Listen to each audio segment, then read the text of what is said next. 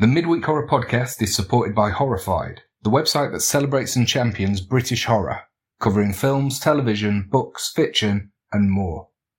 You can visit Horrified at horrifiedmagazine.co.uk and find them on Twitter, Facebook, and Instagram at horrifiedmag.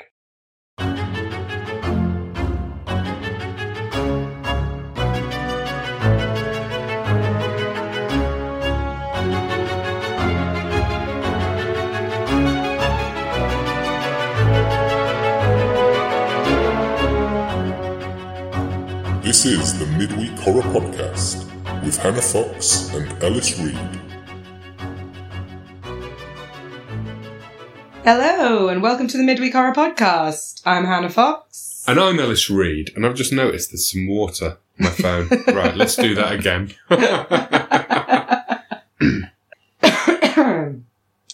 Hello, and welcome. I tried to make it fancy. Hello. Bonsoir. Calm down, and it's not Eurovision. Un point. Ah. welcome to the Midweek Horror Podcast. I'm Hannah Fox, and I'm Ellis Reed. and we're back Yeah, after not a. a little longer than two weeks. Yeah. But I have been ill. You have, and I've been away. Yeah. So, you know, life happens. Yeah, we're doing all right though. We're doing all right. We're definitely doing more of these than we were last year. Definitely. We're sticking to our resolution as much as we can. Yeah, Yeah. yeah. I mean, short of me kind of like banging the door down and being like, get out of bed, come on, doing it now. I don't care if you're throwing up, it's fine. Yeah, yeah. Um, we're, we, and we're doing a first tonight. We're doing something we've never done before. Yeah. We are doing our first midweek horror podcast that's not about a movie. It's about an audio drama by Bafflegab Productions. We're going to sit down and listen to their adaptation of The Signalman by Charles Dickens. Mm. I'm really excited about this actually because I, well, I love that we're moving into different media because that's quite nice, bit of Yeah. a change. Um, and I like a Dickens. Yeah. So interesting. of course. So I'm interested in um, how they've done this, and yeah. just be quite nice to do something a little different. Are you familiar with the story? Not this one, no, no, not really. Um, no. So again, be a nice surprise. So I am pretty sure that I have both read it and seen an adaptation of it, but I can't really remember it. I do know that it's a story about a signalman who works on the railway, and he starts seeing uh, a mysterious apparition who, each time he appears, it's a portent of doom. Is portent a word? I think so. Yeah. Wow. It sounded do. right to me. Yeah, yeah. Yeah, I went, yeah, sure. Um, and yeah, that is literally all I know about it. Mm. I have had experience with Bafflegab Productions before. They're very good. They do uh, really good audio dramas. Their main thing that they do that I've experienced is a, a series called The Scarifiers, which is sort of set in the, gosh, when exactly is it set? Sort of like early to mid 20th century. Yeah. It's got a bit of a little bit of a wartime feel. It's about these elderly investigators who investigate paranormal occurrences. Um, they're really good. And they've That done a load good. of those. They must have done about 10 of them, Hmm. and each one's two hours long. And I think they released them all for free as a podcast. Oh, Yeah, that's yeah. cool. I like a bit of stuff like that, so I'll have to look it up. Yeah, definitely. It's called The Scarifiers. Scarifiers. Really It's good. quite an easy one to remember. Yeah, but um, they've also done other great stuff. Like they did um, an adaptation of the Hellbound Heart, which was Mm, the original novella by Clive Barker that became Hellraiser. Yeah. So that's basically like the first film, but probably slightly more faithful to the original novella. You know, they've kept the setting in the UK, so it's British accents. That was really good. And yeah, they've done quite a few spooky, spooky stories. Yeah, so I really like Bafflegab Productions. When uh, they released this, I got it on CD. Although we're going to be listening to it on Bandcamp. well, I downloaded it from Bandcamp because I don't have a CD player. I realised today. I was like, oh, I better get my CD player out for the podcast. And yeah, I don't, I don't seem to own one anymore. I don't, unless we go and sit in my car, which might be a bit weird. So no, yeah, Uh, it's. I mean, I'm um, glad I've got it on hard copy, and at some point I will get a CD player. But apparently, I've just fallen off the CD bandwagon a bit. Well, I mean, it's like it's not something you use very much anymore. CDs, same with DVDs, really. So Yeah, yeah, although I would if it was easier. I remember the first time I got a laptop, and I was thinking, "Oh, this new laptop feels nice and light," mm, and then I realised it was because it didn't have a didn't have a CD. drive, CD yeah. drive in it, yeah. Um, so I sort of feel like not using CDs any, anymore was something, and DVDs Mm. Um, as much was something that happened to me rather than something I consciously chose because I wanted to be all digital. It's all a bit weird, anyway, isn't it? Because I um I've got a record player and I've got vinyls now, so it's like Oh, really? you know CDs might come back in again anyway, and then Yeah, we just find that we're using them more. Maybe. Have you read any of Charles Dickens' ghost stories? Apart from A Christmas Apart Carol, from a Christmas. I, yeah, um, maybe not actually. No, So, like a lot of the Victorians, he, he wrote quite a lot.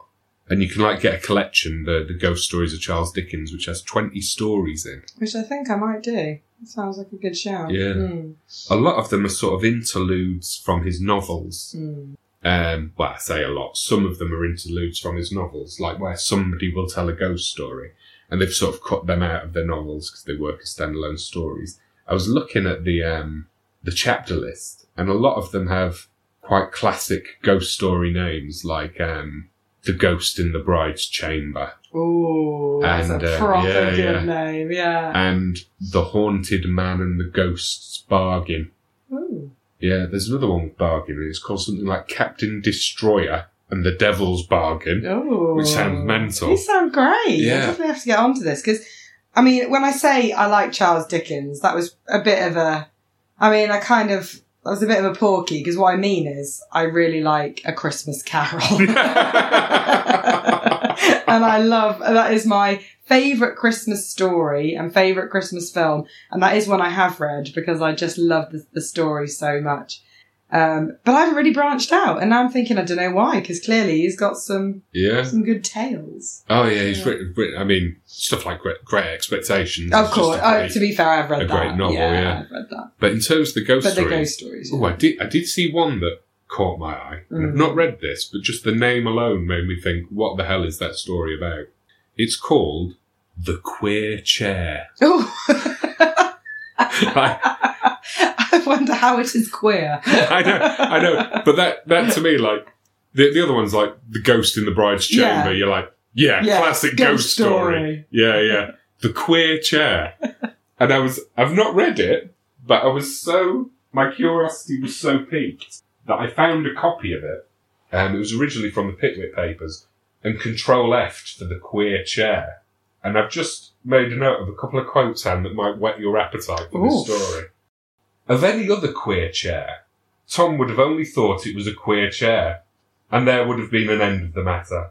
But there was something about this particular chair, and he couldn't yet tell what it was. So odd and so unlike any other piece of furniture he had ever seen, that it seemed to fascinate him. He sat down before the fire and stared at the old chair for half an hour. Damn the chair! It was such a strange old thing he couldn't take his eyes off it. Ooh. And, and then later in the story, I won't look at it anymore, said Tom to himself, and he squeezed his eyelids together and tried to persuade himself he was going to sleep again. No use. Nothing but queer chairs danced before his eyes, kicking up their legs, jumping over each other's backs, and playing all kinds of antics. I may as well see one real chair as two or three complete sets of false ones, said Tom, bringing out his head from under the bedclothes. There it was, plainly discernible by the light of the fire, looking as provoking as ever. so I've no idea what this story is about, Well, it or what like the chair does. A man who's in love with the chair.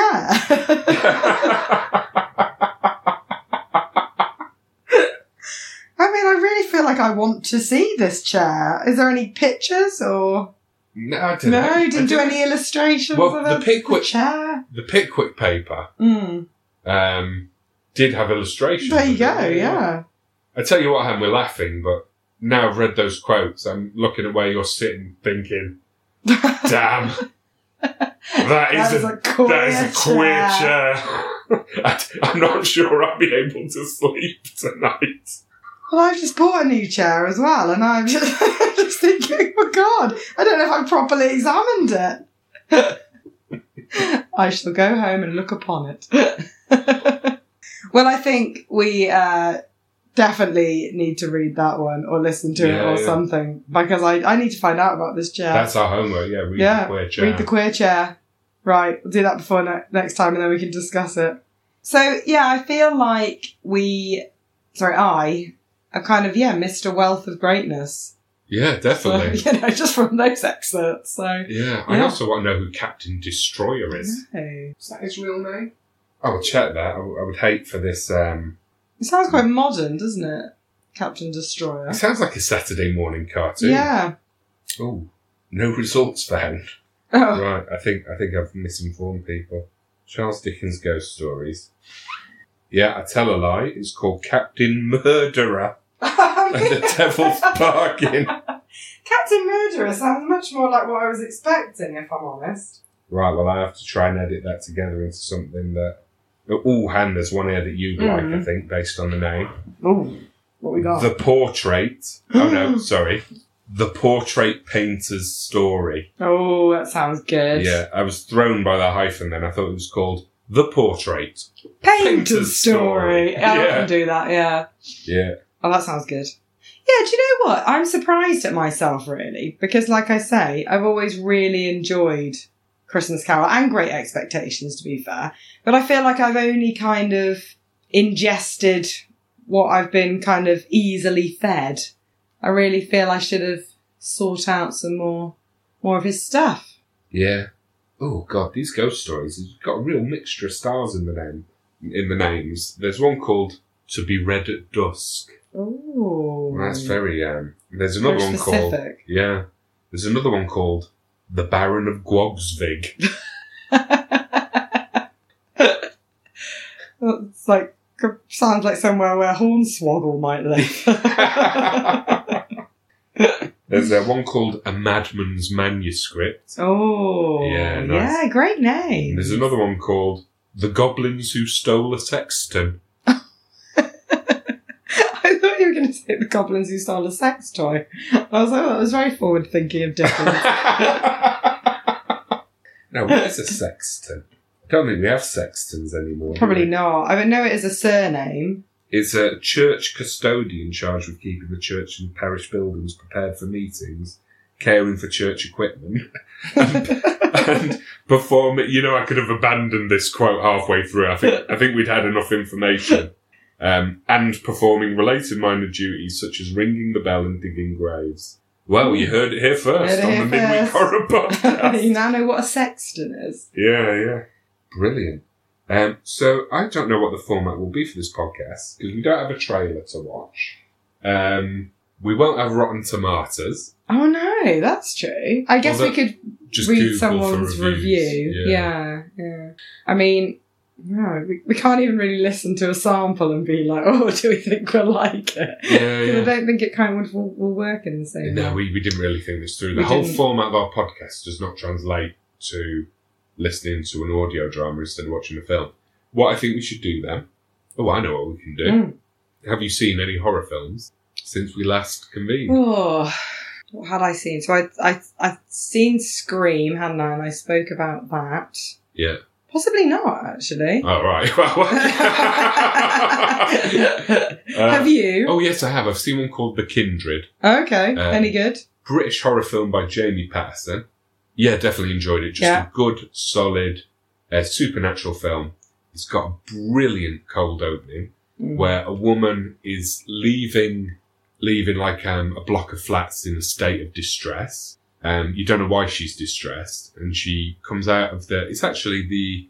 Is it the Trellick Tower, that famous brutalist skyscraper with the bit on the Oh. side in London? Yeah, yeah, I know what you mean. You I know. don't know if it's called that, but yeah. Um, and she leaves there, and um, she's having a panic outside, and then you just see somebody who's jumped from the building just fall right in front of her, oh. and she looks in horror and goes, "Dad," and as she's saying "Dad," she's backing away, and then a car just knocks her down. It's like really brutal opening. You're like, oh my god, this is uh, this is strong stuff. But she wakes up after the coma with amnesia. So basically, her dad confessed something to her Mm. that led to her leaving the flat in distress and then him moments later jumping to his death. Ah, But she can't remember what he told her. And she starts to see the ghosts of children and she develops this theory that her father confessed that he was responsible for the unsolved murders of some children. Oh, Yeah, sounds yeah. really good. It's um yeah, just Hmm. really solid. I wanted to see a scary supernatural movie with an interesting story. That's what I got. Yeah, perfectly happy. The Kindred, by Jamie Patterson. Yeah. Remember that one? Great. Right. Well, so what we'll do, we'll have a jingle. Yeah, We'll have a Nando's. we'll have a Nando's. Yeah. Absolutely. and then On we'll its listen. way. It's about an hour long, you know. Mm. Yeah, we'll have a listen to uh, Bafflegab's audio production of The Signalman by Charles Dickens. Good stuff. Yeah.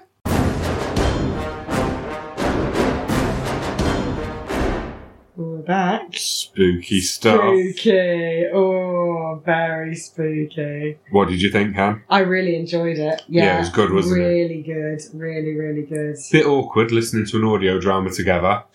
So I thought With it would nothing be to look with at. nothing to look at. Yeah, I thought it would, I thought it would be more, and we'd be like doing silly faces or something like that the whole way. Yeah, we were very well were behaved. Very well Which behaved. I think is a testament to how good the production was. Yeah, because I actually once we got into it, I didn't really think about where I was looking Yeah, at yeah. all. I was just like listening and like in the story. I'm sure I remember my grandma telling me, like, before telly, Hmm. when they used to listen to the radio together, Yeah.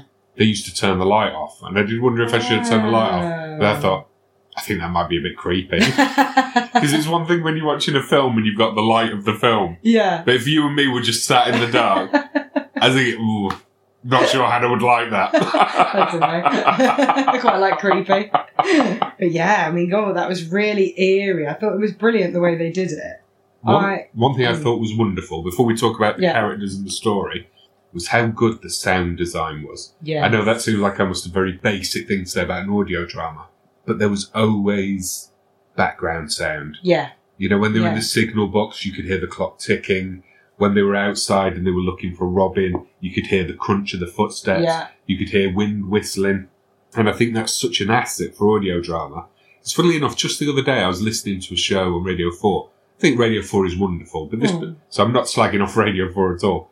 Now, This particular show, it was a radio drama, and I remember thinking, this just sounds like some people sat in a recording studio taking time to speak. Uh, Whereas with this, with the signalman, you really believed the locations they were in. Definitely. It was what I really liked about it was I could really picture them in these scenarios. Yeah. like in my head, I had the tunnel and the signal house and the pub and just like everywhere that they were and Robin Yeah, yeah. running across the lines and it, it was just like all there. And I think, like you say, that was because they really helped, like, helped you imagine that atmosphere with the, the with the sounds and kind of like, I think they just sort of set the scene pretty well. yeah, really first class audio Mm. production, I think.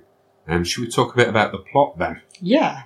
So, interesting plot. We start off where you've got um, a young boy who is like running running along the tracks, running along the railway tracks. He doesn't know whether he should cross the tracks, but he then sort of has a bit of a voice in his head, really, really scary voice. The voice of the terror of the tracks. Yeah. Or terror on the tracks. Terror on the tracks. And the voice is basically kind of willing him, pushing him on, saying, cross the tracks, cross the tracks, even though, like, you kind of get it's not safe. And uh, the young boy, Robin, he doesn't really want to, but in the end, he sort of succumbs to the voice. Uh, and then the next, the next scene we have um, a lot of people out looking for Robin, and we actually assumed that Robin had died, didn't we? We Yeah. were like, "Oh, Uh, I he's thought he was dead." well yeah. dead. So all these people are looking for him. Uh, you've got a mix of characters. You have, well, we, we sort of, as they're looking for him, we begin to realise that they are a film crew. So we have uh, Dennis, who is the director, and he's a very kind of, quite a posh older chap. Simon Callow. Simon Callow. Superb performance. Yeah. And then we have Barbara, who is the producer, and she's a bit of a long suffering, trying to keep the boys in line kind of character. And then we've got the two cameramen, uh, Ripley and Spiller. And they're, well, I think one's the camera, one's the sound guy. And they, they're all looking for Robin. Uh, eventually they find, well, eventually they find him and also the signal, signalman, who is another one of the main characters in the story. And the signalman has sort of found him and made sure that he's all right. And then signal, signal, signalman kind of goes off and the Robin is looked after by the, the film crew. Then after that, we don't really see a lot of Robin and it becomes a lot more about the relationship between uh, Dennis, the director, and the signalman about him kind of finding out um, a bit of a I would it's not really quite a legend, more of um, something that the signalman has had on his mind, a bit of a kind of worry, eerie sort of sighting that he's had of a ghostly figure that waves and seems to predict tragedy. Yeah. Would you say? Yeah. So he's had a couple of occasions where he's seen this apparition. Mm. He's been covering his face and waving and shouting, danger, clear the line. And then after that, there's been an accident. So it's sort of like an omen. Um, one thing I really liked about the opening, and I think this will really appeal to the target audience for this production. So people of a certain age sort of famously remember the old public public service broadcast that Oh, would yeah. warn you about something. And actually, the, it's quite a meta opening because the the film crew are there to film one of these about the danger of playing about on the tracks, and the Mm. terror on the tracks is um, the production they're filming. So that bit at the beginning where you have Robin um, hearing the voice that's urging him to basically Mm. cross the line rather than go at the level crossing, that is the production they're meant to be making. Yeah. Um, and it's, yeah, definitely ghost story fans in the UK of a certain age have sort of very Mm. fond memories of being terrorized by films like that when they were kids. Yeah. You know, um, like films like Don't, Don't Play in Ponds and stuff, you know, like, I am the voice of dark water. I swallow children who get too close, you know, all stuff like yeah, that. Stranger Danger and all that. Yeah, yeah. yeah, yeah. Yeah. And, um, yeah, they've really captured the atmosphere of those kind of Mm. films perfectly. But with, it's a, I am the voice of the terror on the tracks. a bit on another level, but it reminded me a bit of. Do you remember the AIDS film where it was? Um, Oh, kind of gosh. like, AIDS, and it was really terrifying. Um, and that was yeah, that must have been It going was. around the eighties. That scared the shit out of me when I was young. Yeah, Like, me too. Even I was like didn't even know what it was about. Exactly, you Yeah. didn't know what it was about. You just thought there was this. Monster. Oh, yeah, pretty much. pretty much. Yeah, yeah. So that was really cool how they kind of, um, yeah, brought that in as well. Um, so I think, yeah, I think Dennis kind of gets more and more into this story and he starts to see and feel weird things himself as he becomes more friendly with the station, uh, the signal master, signal man. I why I keep saying that. the signal man. And, um, he then wants to kind of capture this on camera which Yeah. the signalman's not really that keen for him to do. He kind of just wants him to sort of like leave it alone, stay safe, and you know, just hopes it will go away. Because I think earlier on in the um, in the play, you hear that he saw this apparition a few years ago, and the apparition went away for a while and came back. So you get the feeling the signalman is just hoping it'll go away again. Um, but Dennis continues to push this issue. And then we get to a point where him and his uh, crew nearly get hit by a train because he's desperate to film in the dark tunnel. That's a very tense scene. Mm. Because um, his his film crew don't really know what Dennis has got planned. no, Because obviously he can't say to them, I know we're meant to be here filming a public service warning Podcast, style yeah. film, but, but but instead we're going to go ghost hunting. yeah, So he sort of makes out they're just, you know, getting test footage in the tunnel Mm. and they're like, come on, we've got enough, we've got to go. Because they're all scared. They don't know why they're scared. yeah. And it's getting misty, it's getting cold, everything's They going a can't bit see weird. anything. There's Yeah, bats yeah. overhead. Very effective scene. Very Yeah, good spooky scene. Very good. Um, yeah, and so as as we kind of as after that scene, they all kind of have had enough of Dennis. They've nearly been hit by a train. We want to go back to London, so the The, the camera got smashed by the camera the got smashed by the train. So the uh, uh, the two the two members of the crew go back to London, and Barbara, the producer, has also had enough, and she's heading back. Then we sort of cut to another scene where Dennis is checking out of his hotel and he's just having some general chit chat with the woman who owns the hotel. When suddenly he deci- does he decide to listen to his audio recording? Basically, when the, the guy who works at the pub is loading his bags into the car, he Yeah. drops one, and they're worried they might have broke. Yeah, the tape recorder. tape. And he's like, "No, I'm sure it'll be fine. They're sturdier than it looks. Let's see." Rewind, play, and he plays a bit, and it's working. He goes, "Yeah, that seems to be working." Fast forward, play. Mm. So he's just testing it's not been broken, and you can hear the uh, audio he recorded when he was interviewing the signalman. And then something scary Then something happens. scary happens, and you suddenly, um, and I was just like, I would, you could kind of see it coming, couldn't you? Yeah, But it's still scary. And the uh, like a ghostly voice comes onto the uh, the recording, and I didn't make out what it said. Did you? It sounded like danger, clear the line, Ah, okay. but quite quite distorted and faint. And so the next thing we know, Dennis has run off because he obviously predicts that the signalman is in danger. So off he runs.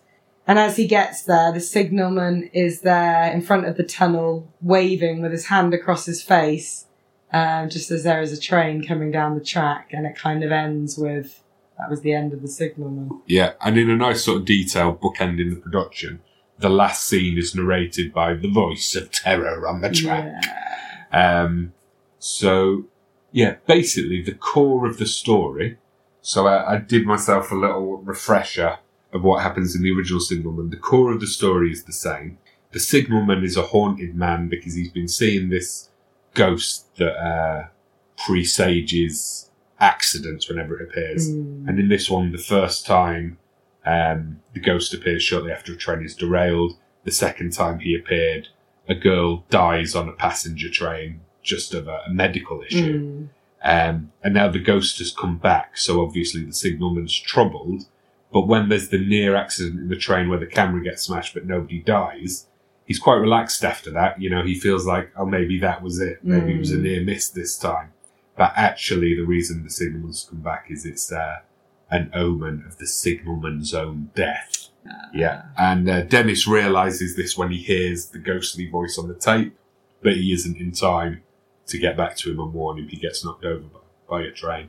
So yeah, I would say that pretty much sums up the plot. Yeah. Yeah. It's a, and it kind of reminded me of the Mezzotint that we saw at Christmas. It's a really good example of taking a classic ghost story, transporting it to a slightly different era, maybe. Like in this Mm. case, it's set in the 70s. There's loads of lovely period detail in the Yeah. 70s as well. Stuff like Babycham gets Yeah. a mention, decimalisation gets a mention. Talking about the price of a pint, that sort of thing. Exactly. Yeah. But also, like the mezzotint, just adding an extra angle to make it more dramatic. Mm. So, like in the mezzotint, a lot of these old ghost stories, something scary happens and then somebody explains what the ghost story is, and it's like the narrator will say something like, I leave you to make your own mind up about what I just informed you of. like, you know, and so in the mezzo tint, they had the main character, his story dovetailed with the history of the mezzotint, and the scary monster came at the end and killed him. Mm. Um, similarly with this, to make it a bit, bit, bit more dramatic, they've added the detail of the film crew and the main character Dennis trying to capture the ghost on film. I think in the original story, the narrator meets the signalman and hears his story and he hears about how, you know, the, he saw the apparition and that was sort of, um, an omen of accidents that were going to happen and he's seen him again and he's worried because he doesn't know what's going to happen. And then the narrator goes away and he comes back the next day and it's like, oh yeah, the signal one's dead. you know, it's like, oh, well, reader, I leave you to make your own mind up about, you know, I, I can't remember, yeah. but, um, they sort of, they've added an extra layer here where uh, Dennis wants to try and capture on film. So you get a bit Mm. more drama Yeah. for the final act. I think that works really well as an audio production. Yeah, I think I thought it was really good. Um, I thought it was really scary. Like really eerie. I could see your your feet were like I was shaking. like doing that, yeah. I, yeah, yeah, you like fidgeted a bit, like nervously. Yeah, I think it's those sorts of productions are always the sort of thing that I find more scary than, you know, lots of horror and gore because they're just so sort of eerie and unsettling. And I think what I've just some of the imagery, like the uh, faceless figure waving, I just found really Yeah, yeah. an eerie image, actually. Yeah. Um, and just the loneliness of the station and the tunnel. It's all very lonely and dark, and anything can happen. And Yeah. I think we've all been in those situations where we're on our own and there's no real threat of danger, but you still feel uneasy and like, you know, a little bit scared, but for no, you know, no real reason, no rational Yeah, yeah. reason. Um, so I thought that was really good. And yeah, the eerie voice was very good. So I'm I'm here holding in my hands the lovely tin that the CD comes in. And just to stress to anyone listening, when when you buy a hard copy, you also get a link to download the soft copy, which was a godsend for us Mm, tonight. very good. It's Being good able quality. to play the MP3s because, like I said, don't have a CD player. It turns out. But uh, I'm looking at the ca- the cast and creatives. Uh, the Signalman by Ben Cotton from the story by Charles Dickens. Yeah, great script. Mm, really well. very, very good. Really nicely written. Really, really. Simon Callow, unmistakable as Dennis Yeah. Jackson. Yeah, brilliant, brilliant performance. Oh, also, Rolf Innocent as the signalman. Now, I recognise his voice. Oh, it's it's an absolutely unique voice. I don't think anyone else has a voice anything like him. Do you know how to describe it? If you ta- if you took Sean Bean Bean. I was thinking you were going to say that. and yeah. multiplied him by Sean Bean, yes. that is the voice That you is then it, know. with. It's like yeah. Sean Bean squared. Yeah. That's a very good explanation. He's always in like northern kind of dramas and stuff. and Yeah, yeah. He always plays that very gruff. He's kind got a of very deep voice. Yeah. I ain't half seen some ghosts in this tunnel. I was brilliant. You know what ghost means? means trouble at mill. yeah, he was brilliant. And I love, so one thing I really like in audio drama is when they cast actors with very distinctive voices. Yeah. Because it's horrible if you're listening to an audio drama and everyone sounds quite similar. Yeah. And Simon Callow and Rolf Innocent could not sound more different. No, so they were the true. perfect two actors to carry this story. And um, it was quite sad actually. I, I almost felt like there was a burgeoning romance between them. I was going to say about that, and I thought, am I just looking into this too much? But I sort of felt like they kind of quite liked each other. It was a bit like they were they were not the likeliest of couples, but there was a lot of hints to that, wasn't it? Like it was talking about It was our quite evenings sweet. spent together, and he uh, at one point Dennis says to him, "Can I come in?" And he said, "He's like, well, it's a free country. It's a warm night. I'll leave the door open." Yeah, Yeah, yeah. There, there was there was an element of a. Oh, I dare say I could come back tomorrow and see you. Yeah, I I dare say you could. Yeah. it's, it's a little bit like Fast Show, Ted and. Um, Yes, Oh, I was thinking the fast show. Oh, um, not Lance, his name? No, it's gone. But I know, I know oh his yeah, Yeah, I wish wish you could remember the name. Yeah, no, like like a lovely dynamic between them. that worked really well. And then the, the rest of the cast, you know, obviously minor characters compared to those two, but everybody bringing their A game. Uh, Dan Skinner, Dan Starkey, Margaret Coburn Smith, Cabourn Smith. Don't know how to say your name. Sorry, Margaret. Rachel Babbage and Louis Sock. Yeah, all really good performances. Music and sound design by Mark Hendrick.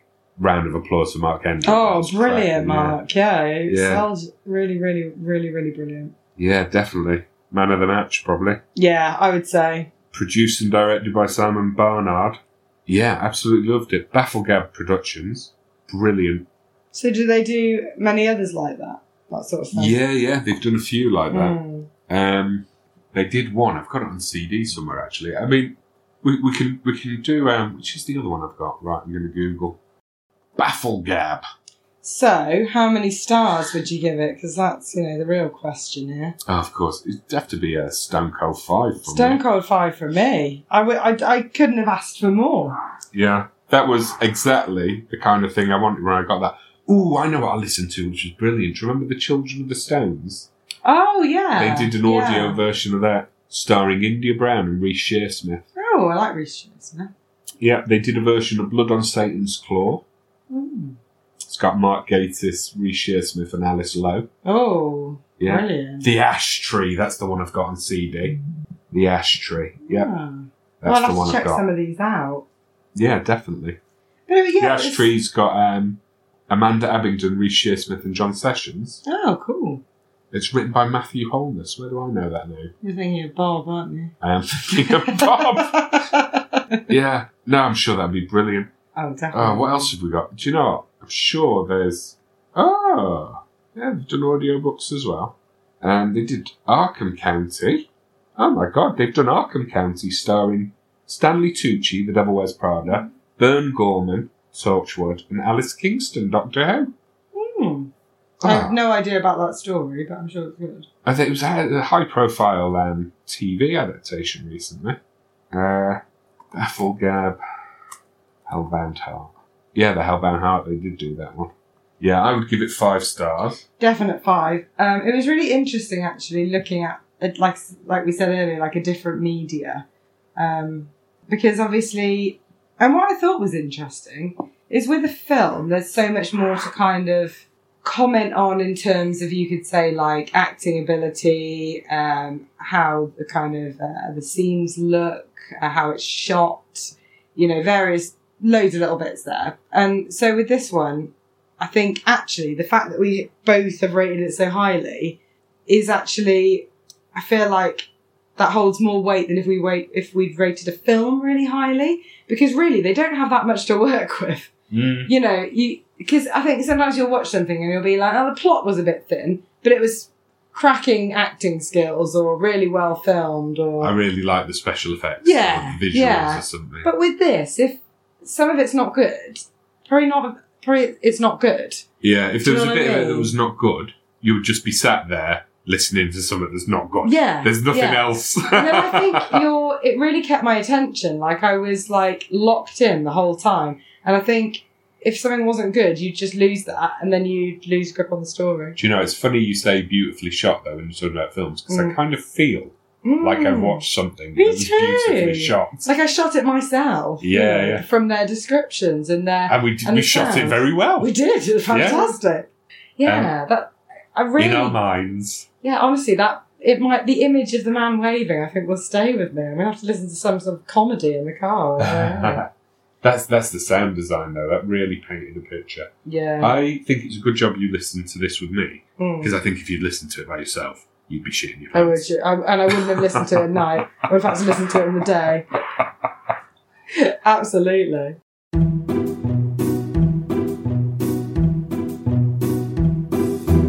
Right, a little bit of an interlude, Han. Are you ready for Always. a funny quiz? Oh yes. So, we've gone back to the old format. Do you remember it used to just be a straight up true and false, true or false? Yeah.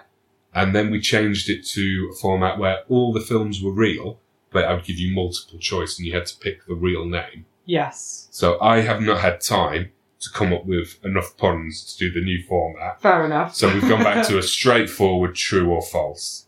So for anyone who's not heard this quiz before, I'm going to read Han the um, the little plot summary from IMDb and then give her the name of the film. Every one of these films has a punning name, and Hannah has to decide if they're true or false. Are you ready to begin, Han? I'm ready. Okay, here's your first film. Trying to save the family Christmas, Cody makes a wish to be alone, which ends up backfiring when a shark manifests and kills his entire family. The name of the film is Santa Jaws. okay. That's so weird. I'm going to go with true. That is true. there is a real film! Called Santa Jaws, It's Jaws. and that is the uh, plot description on IMDb. I kind of want to watch that now. I know. Yeah, well, next Christmas that'll be yeah, our Christmas that'll be special. on the list. Okay, one out of one. Well done. Okay, film number two. After signing on for a new reality game show, a ragtag gang of social media influencers find themselves playing a deadly game where they have to escape a series of shrinking escape rooms. Can the Z-list rivals set aside their differences and make it out alive? The name of the film is Celebrity Crush. Ooh. Oh, that's really good. I'm going to go with false. That is false. I tell you why, because it's too clever. That's actually quite good. That's something I might want to watch. Yeah. Whereas the other one was Actually, do you know what? I should, I should have checked that there wasn't already a punning film called Celebrity Crush. There probably is, but I- probably about something different. Yeah, I just I Mm. just thought of that pun and made up the, the It's a description. great idea for a film, though. Okay, Yeah. your next film. Two out of two. Two out of two, you're doing very well. in 1980s Texas, a white rapper turns to magic in an effort to boost his credibility. Unfortunately, the spell goes wrong. His life descends into relentless body horror as he slowly turns into a custard filled pastry, doomed by his choice of rap sobriquet. The name of the film is The Rise and Fall of Vanilla Slice.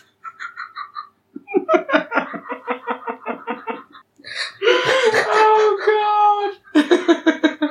that, that has got to be false. That is false. That is false. I made that up. Do you know what though? I really wanted it to be true. Three out of three, and this is the ah, best you've ever done, I think. Oh, I love that. That is so, oh, bravo, bravo. All right, your next film. A prehistoric shark is released into the waters near a small lake community as a result of an oil drilling accident and proceeds to wreak havoc on nearby swimmers. The name of the film is Raiders of the Lost Shark. oh, I mean, I feel like it should be false because they would get in trouble for nicking that name. I'm going to go with false. It's true. Is it? Yeah, yeah, you're three out of four, though. Still a very Oh, respectable hell score. but that is real. Okay, your next film. In Rockport, Indiana, a local bureaucrat has to deal with a school of man-eating sharks in the Ohio River, all while a documentary film crew follows her around. The name of the film is Sharks and Recreation. That's great.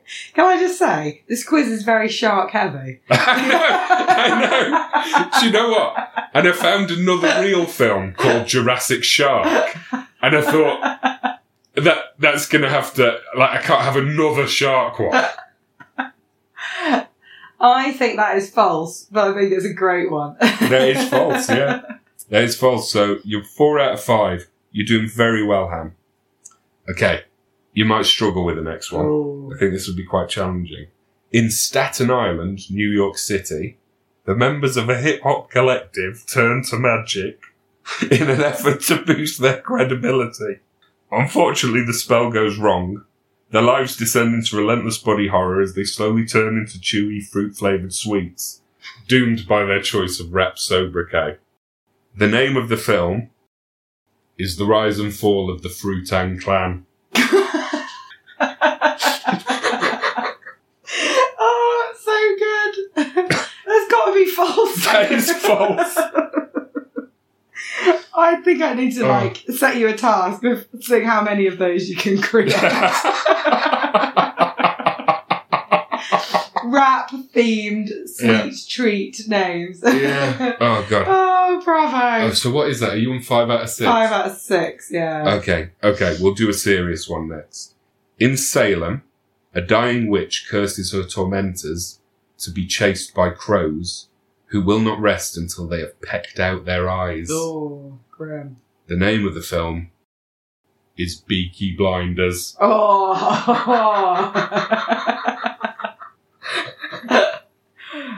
Oh. oh, that might be the that might be the Nando's. Hold Yeah, that thought. a minute. Hello. Oh yeah, I'll come right down. Cheers. Sorry. No, don't worry. I thought.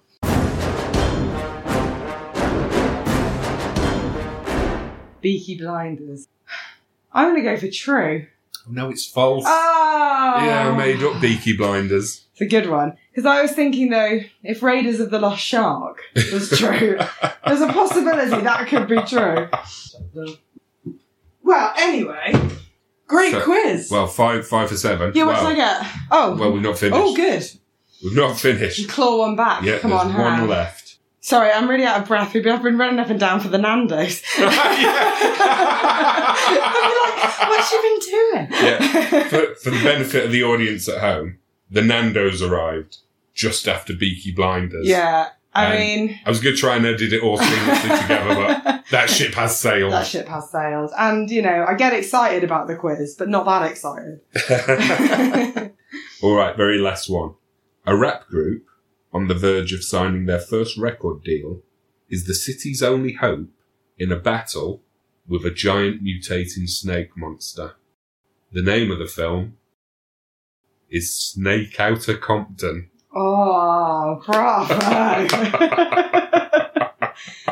Snake at Compton. I'm going to go with true. That is true! Yes! And we've got to see it. Yeah, Yeah. Snake out well done, Compton. Han. You got Brilliant. six out of eight. I think that's acceptable. Yeah, no, I think Yeah. that's very Yeah, good. can go I'm, with I'm that. just glad I. I'm just glad I. Uh. In fact, the only one I invented that you thought was real was Beaky Blinders. Yeah. Because the other one was a real one that you thought was false. So you are definitely better at spotting my antics yeah. than you were when we first started this game. I think that's it. I've got to know to know your games. Yeah, yeah. Brilliant though. Another great quiz. well, thank you very much. Let's eat our Nando's. Let's do it.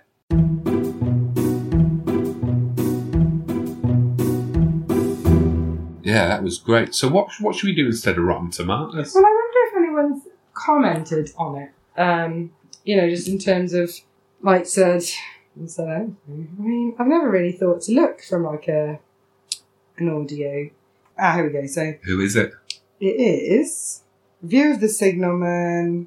I. Paul Simpson Yeah. for Sci-Fi Bulletin. Ooh. Hmm. And Paul's verdict, because he summed it up in just like literally a sentence. I love the original story and the BBC versions. This is a worthy addition to the pantheon. Nine out of ten. Nine out of ten. I would have given it a ten. I would have given it a ten. I wonder why he. I mean, nine's very high. I like the idea of a pantheon of adaptations of the Signalman. You know, just sitting around on Mount Olympus. Each with a little like sort of crown of vines. so yeah, I mean, he seems to love it. Yeah, Um, good. But yeah, there's not a lot of, you know, just general. Yeah, yeah. yeah. The- These are sm- quite small productions in a way, but I think it deserves to be widely talked of and praised. Definitely. And I would recommend it. Surprised there aren't more reviews. I guess it's just not so well known. Um, audio drama is an underrated medium. I love Yeah. audio drama. No, you're right. I absolutely agree. And I actually listen to a lot of Audible and podcasts and things because I, I like to walk a lot and I like to run, and I don't like to to do that all the time without uh, you know without anything in my ears. I like to have something in my ears when I'm listening, and I like a bit of music sometimes. But actually, I really like a story. You know, someone to tell me a story, and so yeah, massively got into audiobooks a few years ago, and yeah, God, I wouldn't be without it now. Do you know what I absolutely love? So th- this is really horror. So audience at home, cover your ears. The um, Games Workshop do Warhammer audio dramas. Oh, cool. and those are exceptional. Like um, the sci-fi setting they do called Warhammer Forty Thousand. Mm. I don't even play that, as you know. I collect the little fantasy models, but the sci-fi audio dramas they do are superb, absolutely superb. I think I told you before, but I've recently listened to the Terry Pratchett ones as well. I really like those too. Yeah, yeah, they're little good, yeah. stories. Um, they do well with kind of setting the scene. I think too. Obviously, not a lot of them are more comical than anything else, but they're really interesting stories, and I like how they do that. Um, I did find one more review actually. Oh, let's have it. This is by someone called Venny Hammin, 1971. An excellent spooky. What they reviewed it on? Sorry. Oh, well, so it's basically on one of the sites, um, Shop Bafflegab, Oh, and someone has obviously bought it and then reviewed it. let's have it. An excellent spooky updated audio drama version of the classic Charles Dickens story, perfect for long winter evening. Best listened to on headphones in the dark. No, No you shit your chance. pants. Yeah, yeah. Absolutely no way in holy hell. Best, right, don't listen to that. best listen to with a friend in the light in the light on the reclining um, sofa. With like Wine gums. wine gums and support and Support. and jokes. Yeah, lovely. Is there anything else we can mention about? I mean, it's a clean sweep from us. We love yeah, I mean, God, it's it's quite rare for us not to be picky. Actually. Yeah, yeah, Usually we're like, but there was this one thing that really annoyed us. yeah, yeah. I've literally nothing to make fun of. Nor me.